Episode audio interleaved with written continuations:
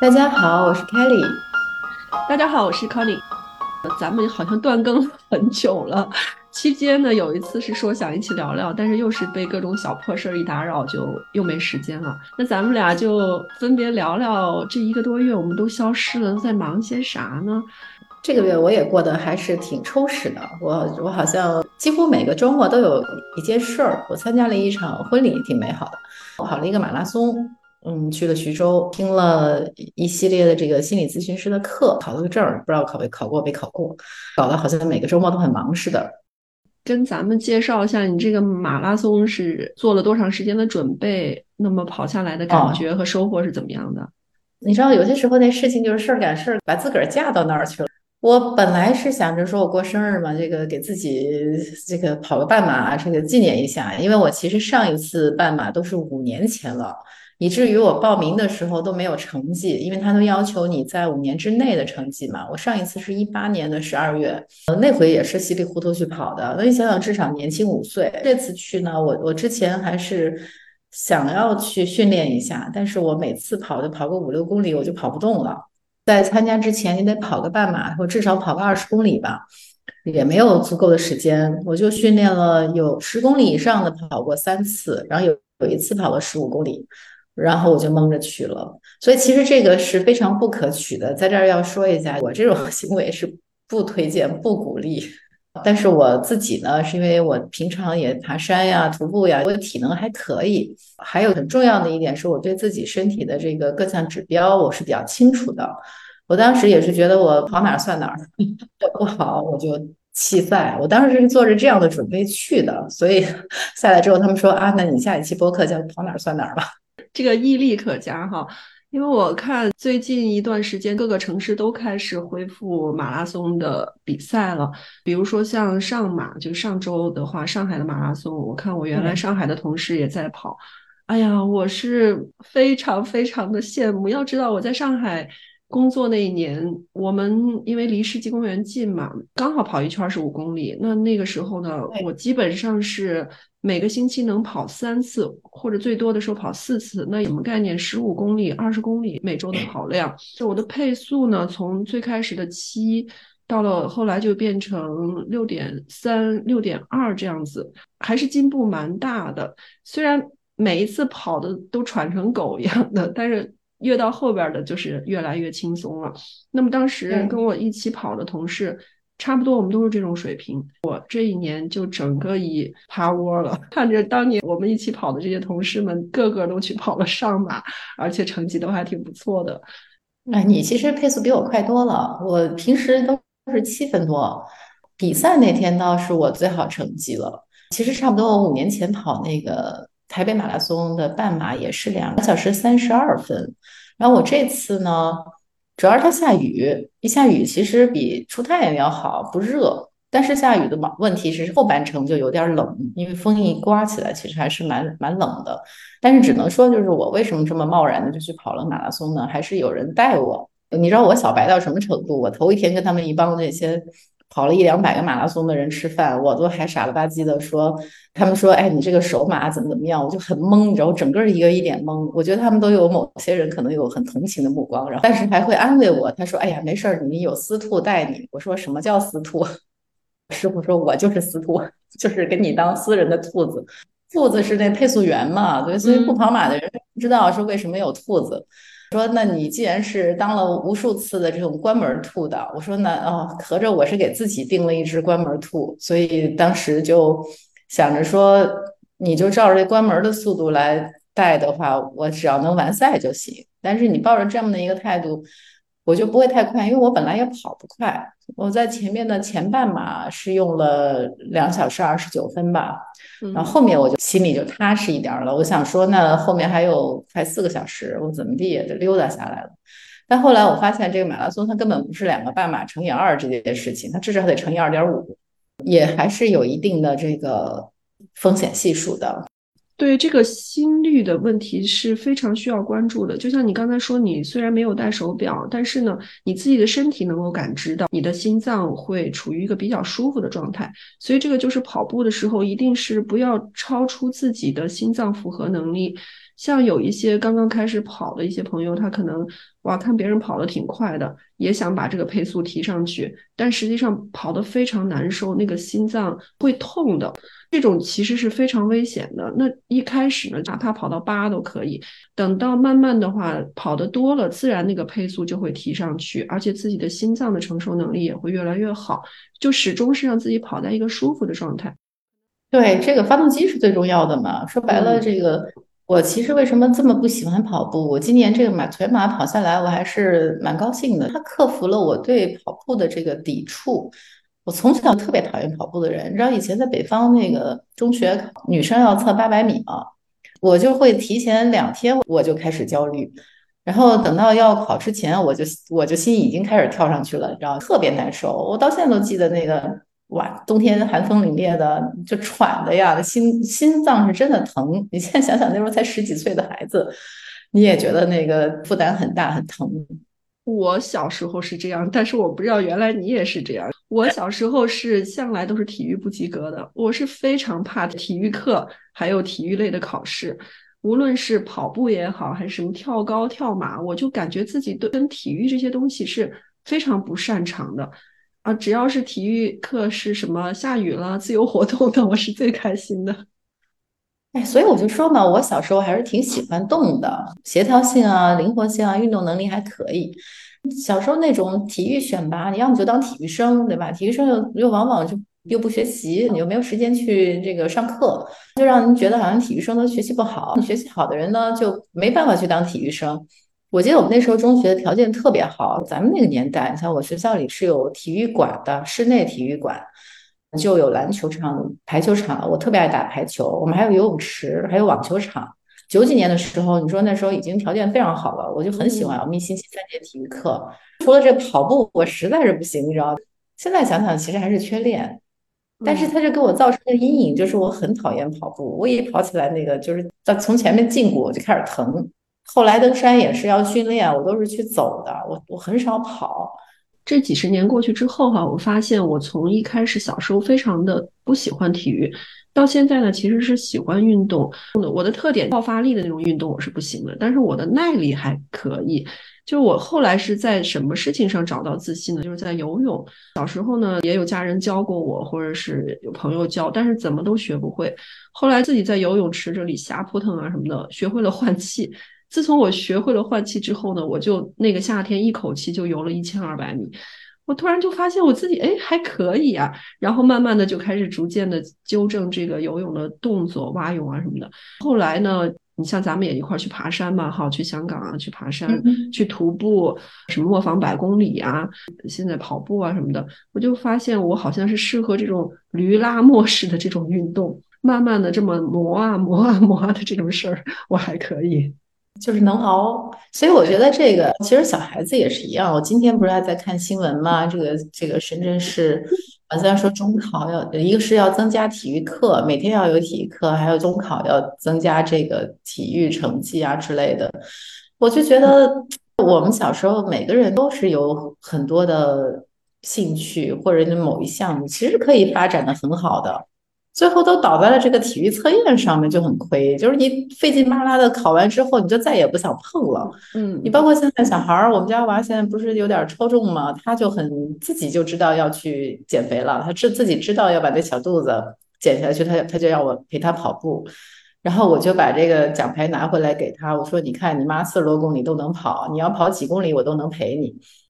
但这个事情也不是学校规定的，小孩现在其实很多时候是学学校让干嘛，他们才接受，所以这是不好的一个运动习惯。我觉得运动习惯应该是从小你做你自己喜欢做的事情。你像他游泳游了一年，后来停了，因为老师太凶了，老骂人，拿个鞭子在 在岸上抽，对吧？对，对，其实从小就是这样的，游泳长训就是拿个鞭子，还是那种竹鞭子，然后就在岸把你往水里捅。我们家的不是以前在深圳一直都有长训游泳吗？那后来他不喜欢的原因也是觉得教练太凶。来到这儿，即使有游泳的环境和条件，他因为心里对这个东西是有一些抵触和抗拒，或者有些阴影，他就不愿意。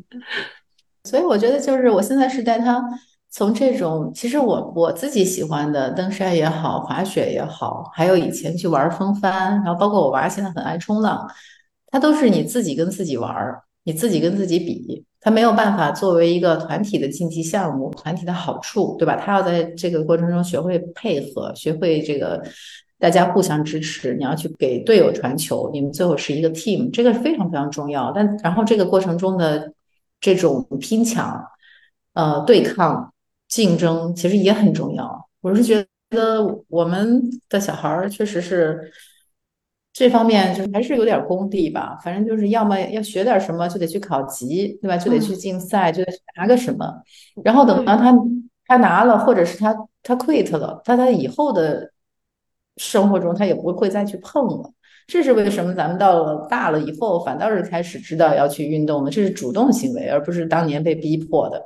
然后呢，我我那天看你公众号写了一篇文章，然后纪念了一下你去牛津的这一年。我仔仔细细看完了，写了有小一万字，嗯，太能写了，这么多感触。我们有时候可以说要对自己狠一点，但是不是现在了，现在真的要对自己好一点。所以，我我还是挺想听你聊聊这段时间，尤其是写下这一万字的心情。嗯，对，到了上个月十月底吧，来牛津整整一年的时间了。那这一年的话，的确是。非常忙碌，也百感交集。像我这种经常喜欢小写小作文的人，时不时呢也想写点东西，但是完全抽不出来时间。因为我还是挺喜欢记录的，这个记录的不一定想要它有多少点击量呀，给谁看到啊什么的，也是忠实于自己这一年或者过去曾经的一些记录，把它写下来。就包括我现在看我过去在清迈带孩子上学的阶段，还有以往去哪里的一些游记。就感觉哇，好在我把它写下来了。就现在在看它，还是非常的鲜活的那种记忆，一下子就都被激活和唤醒了。如果我不写，那这一天一天重复的，它似乎也就那么过去了。可能你内心有一些感动的瞬间，一些焦虑的时刻，或者一些闪光灵机一现的那些东西，都统统没有了。当然，那篇文章我写了断断续续，可能都用了一个星期的时间。都没想到，我竟然写了有九千多字。其实本来有一万字，我删了。因为这一年实在是令我记忆太深刻了。我也没有把这里吹的有多么的美好，然后也没有说是把这里完全说的非常糟糕。以我自己个人的经历，尽可能的客观来去写我这一年方方面面的感受吧，以及在这里生活我所看到的点点滴滴的东西，以及。它对我形成了非常大的这种冲突和一种很对立的感觉。我的出发点就是，我只是想要给自己做记录。如果有其他人有兴趣看，或者能帮助别人，给别人一些借鉴和信息呢，也就是锦上添花的事情了。每一个人可能在这里的生活感受都是不一样的，让我时而觉得哇，这个生活太糟糕了，太惨了，天天的就是一些重体力活。然后还有要去挑战和解决一些曾经从来都不会去做的事情，呃，要去解锁、去过关打怪兽一样的。有些时候呢，又觉得哇，我好像身处在一个天堂里，太美好了。嗯，无论是进到这种牛津的这个三十多个学院里，沉浸在那种学术的神圣的这种光辉下。几百年的这种从过去穿越而来的，无论是人文啊、历史啊，还有这种东西对你的一种精神上面的影响，还是在英国这种非常好的自然环境里，进入到闻着松树的香味的那种大的森林里，踩在软绵绵的植被上面，哇，你就感觉到这种旷野感，让你完全就是好像一下子释放了，你像一个鸟一样的在天空自由的翱翔，那种幸福感是。无法言说的，你描述的那个画面感啊，我完全能想象得到。而且呢，不只是想象，因为你这一年间，其实朋友圈啦，还有平时发那些图片，森林有一个系列叫“去森林里进货”，对吧？你采了 好多的森林里的栗子呀、蘑菇呀，各种的这个可以在森林里采摘的这些食材，然后你又特别会拍嘛，然后拍出来又特别漂亮。那个时候，其实我是特别能够感受到你。的那种幸福感的，所以呢，就是天堂是很美，但是一瞬间就打回地狱，就打回原形。嗯，所以我我特别能够理解，就而且是主要第一，我我足够了解你；第二，就是我太了解这个旅居这一年多来的这种不容易，因为真的是全年无休。我觉得我想了一下，我周围所有人可能都扛不下来。我是足够了解你，所以我知道你那种把自己能三头六臂呢，这个十八般武艺全部耍出来的，逼死自己的那种状态。还有，你看你发朋友圈也好，你平时说的这些生活中的这些事情也好，我觉得你本来就是一个能把自己二十四小时能过成四十八小时的人，然后这一年多下来的这种这种工作量，全年无休，实在是真是太繁重了。所以我我觉得我特别能理解你那种不容易。我我我反思了一下，我觉得我是肯定做不到啊。我身边所有人，我觉得没有哪个女生能能像你这样，就这么庞大的工作量都很难。但是也就像咱们之前说的，你这种游牧基因，对吧？宁可这个 累死自己，或者宁可身体辛苦，也要有那种活在过程里这种状态。尤其是你刚刚说的那个牛津的这些，在他的学院里面的那种氛围。所以，这一个感性动物就是这样子的，这个氛围感很重要。你为了这个氛围，你还能再累？对啊，所以其实这个是特别不务实的。你就。这种跟自个儿较劲儿，这没啥好处，就一点儿也没有找到现在所谓的这种流行的叫做松弛感。看看我身边的有些朋友挺好的呀，也不需要把自个儿逼得太紧，然后有些事情放一放啊或者什么的。我就是生活在哪里，我好像都不允许自己有那么十分钟的空余，这些时间都得要把它弄得满满的，天天都是这种争分夺秒的，也跟性格有关吧。就真的能让我松弛了，我好像也。松弛不下来，或者我是觉得有点在浪费时间，我得要赶紧给这个空白里得要填点儿什么的，但这样挺不好的，就是你满天都是在想着一件事儿一件事儿的去处理，你没有一个放空的空间，也没有让自己大脑和身体松弛的状态，思考一下这些事情中哪些是重要的，是需要有一个排序的，不是让一个人每天。二十四小时都是排的满满、忙忙碌碌的，好像这样就是在过一个充实的人生。对，所以我觉得其实它有一个非常大的反差啊，就就你个人认识你的人，知道你是这么一个三头六臂的状态，不允许自己放松下来，也其实不是，就是不允许自己轻松下来，总是把自己搞得这个 自己给自己加活儿。所以呢，职场上你这种人是老板最喜欢的。给一份钱，你干三份活儿，另外两份是送的。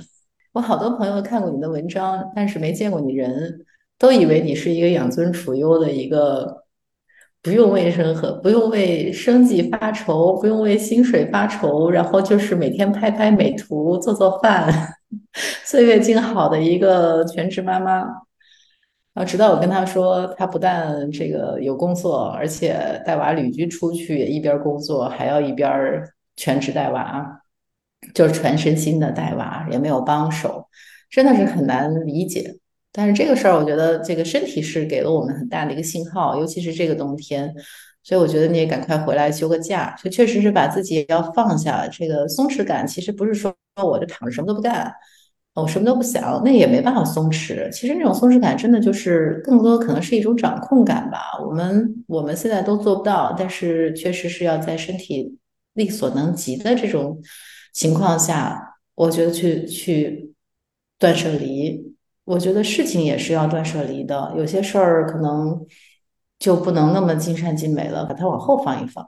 实际上，我可能是在这一方面会有一点强迫症的人，发出去的图一定是要有美感的，这个好像才能过得了我的关。我不是说是好像这个东西是要去卖钱的或者干嘛的，就是我呈现出来的东西，我都希望它是美的，并不是说是想要去构造一种虚假的生活，只是我在这个事情上有这样一个坚持吧。因为我也经常会去发怎么样子的一些辛苦的状态啊，零下一度的时候带着孩子在踢球啊，骑自行车往返。三十公里啊，来回一个多小时，暴骑，然后还夹杂着雨在脸上。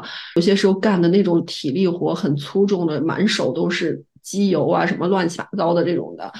包括有些时候生病啊，自己的一些种种的窘迫，我都不吝于把这些事情发出来，嗯，或者不想让别人知道。没有的，我写的那篇公众号吧，也会写到很现实的在这儿的一个生活状况。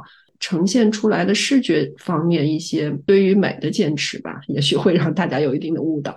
在审美上的要求，这个这有一说一啊，确实是有强迫症的成分。这也是让你做很多事情都是追求完美嘛，就不需要别人去定个标准去去打分儿，你自己就是不过关的话，你根本不会交出来。上个星期去帮我们家儿子去修双簧管的事儿，哎呀，这个也是让我觉得。特别困难的，就是在英国哈，会有很多的事情，你在国内其实是非常容易的，但是到了英国就会变得极其的困难。这也是我有一些朋友会有一些误解，就说你在英国到有啥累的呀？忙什么呀？他们俩上学了，你一个人在家不就闲着吗？所以小鹿上周再去上课的时候，老师就说他的一个双簧管按键是不起作用了，必须得在那两天修好。他这周要考级，在牛津。找不到一个能够修双簧管的人，老师就给我一个建议，去找一个老师去修。那个人呢，我之前年初的时候去过一次，他住在白金汉郡，我们在牛津郡要两个多小时的公交车，不是还没有买车吗？那像这种情况呢，你在国内的话是非常容易的，在深圳我觉得是应该是能找个人会修的了。即使找不到人，广州或者是香港也能够找到人。那你去这俩地儿呢？自己家里有车，那就开车去了，或者坐高铁，很快也到了。真的是没有车，你也能找个朋友送你去吧，都会让这个事儿容易很多。还要迁就那个老师的时间，因为他白天再去上课，只有五点半回到家。到英国现在是到四点钟就天黑了，所以我那天呢是差不多中午就出发了，坐了两个多小时的公交车到了那个地儿，然后从那个地方到他们家呢。还要再转一个车，他那个车是频率很少的，有可能是卡不住时间的，所以我那天就把我的小步自行车带去了，就是为了完成最后那几公里的一个接驳。那晚上的时候气温也很低，天也是黑了，要穿过一片野地和公园里，那个感觉就跟咱俩在青岛去泡那个野温泉一样的。你想，我们那次。就是伸手不见五指的地方去泡那个野温泉，咱是两个人，而且咱们是坐在汽车里的。那我呢是骑着一个自行车，地上可能是落叶呀、树枝啊什么的，就这么一路骑过去。我内心是有点害怕的，不是怕碰到人，我是生怕。No，也不是，我生怕是地上万一有个什么刺儿啊、树枝啊什么之类的，把我的轮胎给我扎破了。那真的是就是你前不着村后不着店的，你轮胎破了你就很麻烦的。你要知道，我那次不是在牛津，我的车胎被扎了。你到了店里，店里说我要一个星期才能给你换胎，最后没办法，只好买了条内胎，我自己在自行车门口店里蹲在那儿哼哧哼哧看着 YouTube 的视频，把轮胎自己换了。我从来没干过这事。但你想，如果那天晚上黑灯瞎火的在那一片野地里，如果轮胎再被扎了，那是一个非常非常麻烦的事儿。所以真的是我一直心里暗暗的祈祷。后来那老师回来之后，他速度还是挺快的，半个小时帮我修好。修好之后，简单跟他寒暄一下，谢谢。接着又骑着自行车骑半个小时 回去了，骑到车站坐回牛津的那辆大巴车。对，这让我想起来，我这两天我好朋友有一个刚去美国的，带孩子过去读书。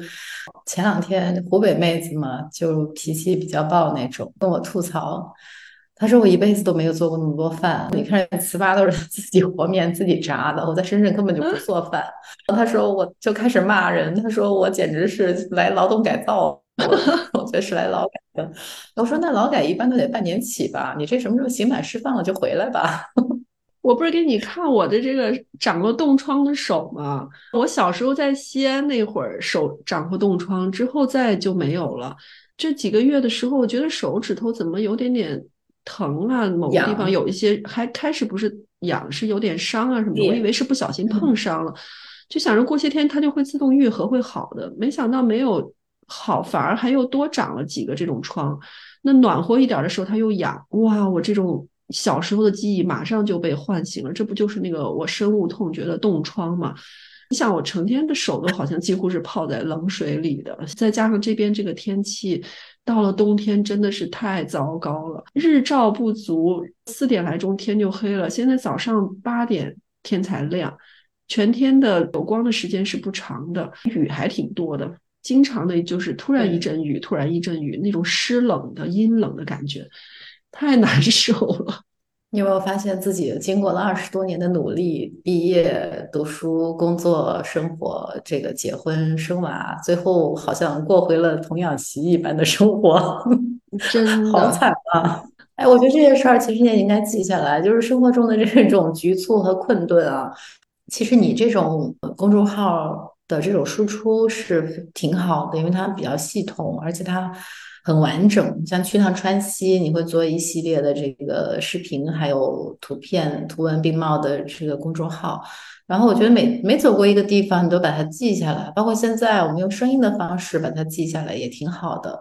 记得等到小考拉和小鹿长大以后，跟他们说，你妈为了带你去上学，都长了冻疮。是啊，所以你看，暑假我们不是去了苏格兰，去了爱丁堡吗？爱丁堡也是我一个特别喜欢喜欢的城市。那当时也有很多的感触，也想把它写下来，包括也拍了很多照片。但是一直到现在了，就是马上要寒假了，都迟迟的没有时间。牛津，我完全可以写好多条这个大家来玩学院之路、哈利波特之路、什么自然之路、托尔金之路、指环王这了那了的，能写好多东西。但是呢，就是没有时间，没有精力。哎，那像之前那个暑假的时候，不是有有一些朋友过去，也是跟孩子们一起在英国上了那个夏校吗？然后寒假有没有类似的课程啊？寒假上其实挺合适的，因为夏天来的话，英国它是也有暑假嘛，都是参加夏校的课程。寒假它是学校正常上课的时间，更加真实的沉浸式的体验英国的这种私校生活。但像这种能够提供插班机会的学校还是非常少的，毕竟外来的学生多少呢也会影响学校的一个正常的教学和管理啊。他要接纳一下不同国家的学生，啊，还有包括像宿舍的学业的安排。我们在寒假有一个在温莎，也就是像王室他居住的那个地方，温莎就离伦敦也挺近的，有一个学校。他是有提供插班的，我之前也有发过，如果有朋友有兴趣的话，也可以来了解一下。哎，那他是完全是他们正常上课，然后你就直接插班进去是吧？那他这个一个班能有几个这样名额呀？一个班的话，也就是三五个名额。人是比较少的，而且是在不同年龄、不同的班级来插，所以的话呢，一个班也可能三几个了。学校他也是经过很长时间的合作啊、洽谈啊，他才愿意这种形式接受一部分的外国的学生，注入一些短期的新鲜的血液，也让当地的英国学生能够跟国外的学生有一个文化上的交流啊、融合，就是相互的一个促进。那他等于说就是完全把孩子扔到这个英国的学校。那就进去两个星期，他们上什么课你就上什么课。对对，是的，孩子呢，周一周五都是跟着班级的课程、学校的课程。下午放了学之后呢，就是学校的一些活动啊、运动啊，或者一些小的沙龙。晚上一起吃饭，学校的餐厅，接着。住宿和睡前的阅读都是在学校的宿舍。学校其实非常不错的，它呢是有两百多年历史了，而且呢，当年是伊丽莎白女王和菲利普亲王都是这个学校的校监。哦，那挺好的。我觉得这样的话，其实小孩能够出去，真正是在人家学校，完全是百分百的体验他这个。外国小孩这种学习的状态还是挺好的，是太不一样了。因为现在国内的这个，特别是初中生啊，我觉得卷到已经是让我没有想到，就是高中大家苦啊、累啊、卷啊，我觉得也我也能理解。咱们那时候也是一个刷题，对吧？题海战术，但现在就是完全前移了，弄得来好像初初一、初二就已经累得不行不行的。我上个星期呢是去了深圳一个。算排名非常靠前的，他们不知道是四大什么的这个重点学校。现在小孩子就是很焦虑，以及很受大人的影响。那实际上是大人把这个焦虑传导给了孩子。老师是希望说，给孩子们分享一下一些不一样的人生、不一样的人生轨迹也好，学习成长的这种路径也好，就是让他们不要太卷了。但同时也跟我说了一句，他说：“我们是希望家长不要这么卷了。”就是我们是一直在说服家长不要这么去卷孩子，孩子其实是没有错的。嗯，所以我我当时还是蛮有感触的，给小孩们这个讲了很多人类探险的故事，对吧？去南极、北极，然后去探险，就是极地的考验，然后极地的这种挑战，然后当然也有竞争，也有这个合作。我是想让他们知道，就是你身体是最重要的，你养成一个好的习惯，你要有个好的这个本钱，对吧？然后有一个稳定的心理状态，要皮实。我觉得我们咱俩都属于很皮实的，比如有这种最后一名心态，就是任何一个比赛，任何一个队伍，你总得有最后一名。你就算最后一名，也不是说我就输了。我觉得登山就是特别像这种，就是一个自己，这就是我自己的事儿。我即便是走的最慢，但是我走到了，我也完成了，对吧？我不是说我非得要第一个走到我才算是胜利。我觉得登山给我的启示是什么呢？就是人生是旷野，不是赛道，对吧？你们现在即便是在这个重点学校，在这个赛道上卷，但是你要知道，你后面的生活，它可以有很多的选择。你能上山就上山，能下海就下海，其实有很多很多选择，而不是现在好像你只盯着这个赛道上跟你一起往前跑的人，你非得要踩他一脚，或者是你得要拼命拼死自己往前冲，你才能出去。我觉得这个是现在国内的小孩儿挺辛苦的一个状态。你刚才说的特别对，就是卷，实际上真的是父母在卷，孩子他卷什么呢？都是父母在 push 着，因为种种的压力来自于生活、工作和对于未来的各种的焦虑，所以就不断的推动着孩子再去卷。其实，在牛津啊，想卷也是可以卷的。中国家长真的是去到哪儿都无所不在的卷。那我看我们学校里的中国家长，那对孩子，无论是业余的课业的辅导啊、补习，还有乐器，那也是投入非常多的时间的。只不过就是整个的大的氛围还好吧，我感觉英国人在这方面他也还是嗯蛮淡的，也没有说是像到那种程度。当然也有一些家庭他会对学术要求挺高的，但是还是有大部分的家长是一个平常心的心态，或者是觉得孩子当前就是慢慢的培养他的兴趣。他自己呢，就是顺势而为，然后去发展自己的爱好，内心的驱动力，这点我觉得还是蛮好的。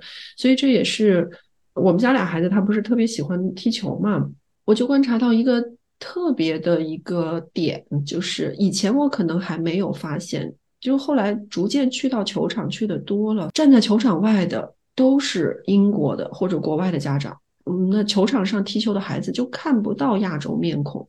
我们家就是唯二俩中国孩子，当时我觉得好奇怪，就因为我们有些时候在复活节呀，或者是夏天 summer camp 都会去参加一些足球营，见不到中国孩子的。包括我们日常的每周会有一次的训练，每周会有一次的比赛，那这种的话都是大量的本地的孩子，都没有中国孩子。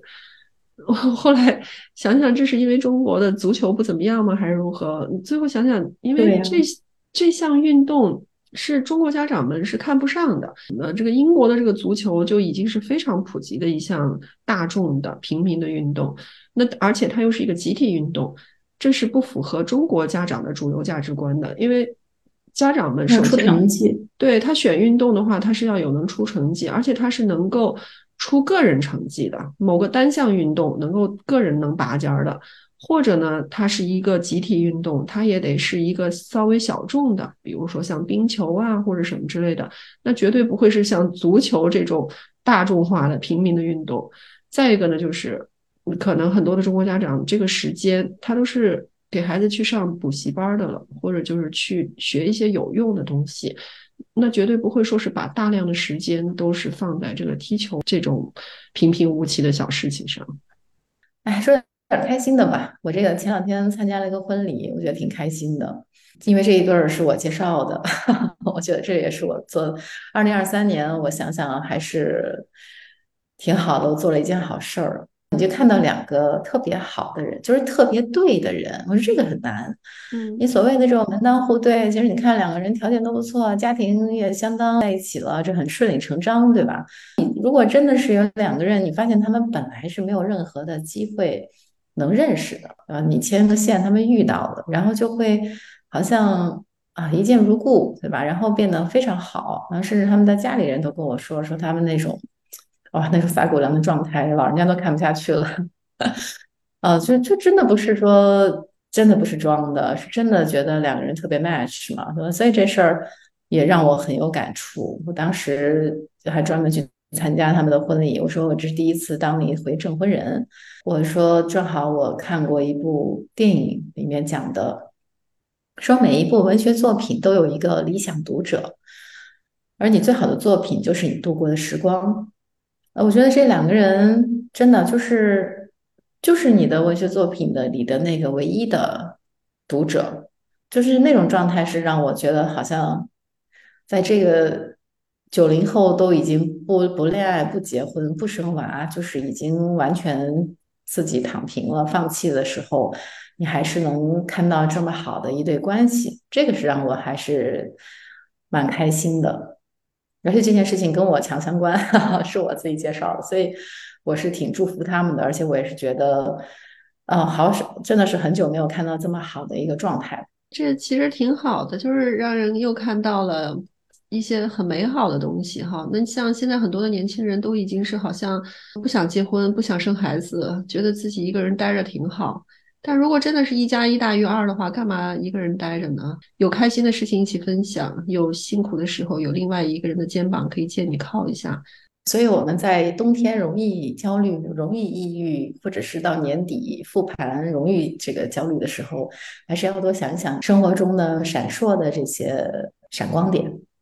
就像你发给我的那段话，我觉得就特别好，让我想到了之前我曾经看过的一句话，就说是人生的对手只有自己。就是不要把自个儿去跟谁去比较，也别想着我要超越谁或怎么的，也没有谁是假想敌。你最终只有诚实的面对的自己，并不能够期待我们的人生可以过得很顺利。但是呢，就是我希望碰到人生难关的时候，自己呢可以是他的对手。这句话我觉得也特别好，而且也特别想要送给我们听我们播客的好朋友们。我们不知道明天会怎么样。可能明年会更好，也可能不会。但是，只要我们不下牌桌，对吧？我们就有赢的机会。可能到了年底的时候，大家都会有一个盘点的心态，然后回顾这一年我有什么收获啊，我有一些什么失落的事情。但实际上，时间也是一个人为的赋予它的一个概念了。那这个时间也可以把它拉长去看，你可能觉得过了这个月掀了一页，又是新的一年，但你也可能把它看作是第十三个月、第十四个月。这一期先暂告一段落，然后我们再准备二零二三年的最后一期。那到那一期呢，可能 Conny 会回国，那我们到时候就会，也可能会邀请我们的朋友，然后一起来录一期我们年终总结的播客。嗯，好的，非常期待。好，那就再见啦。嗯，好，拜拜。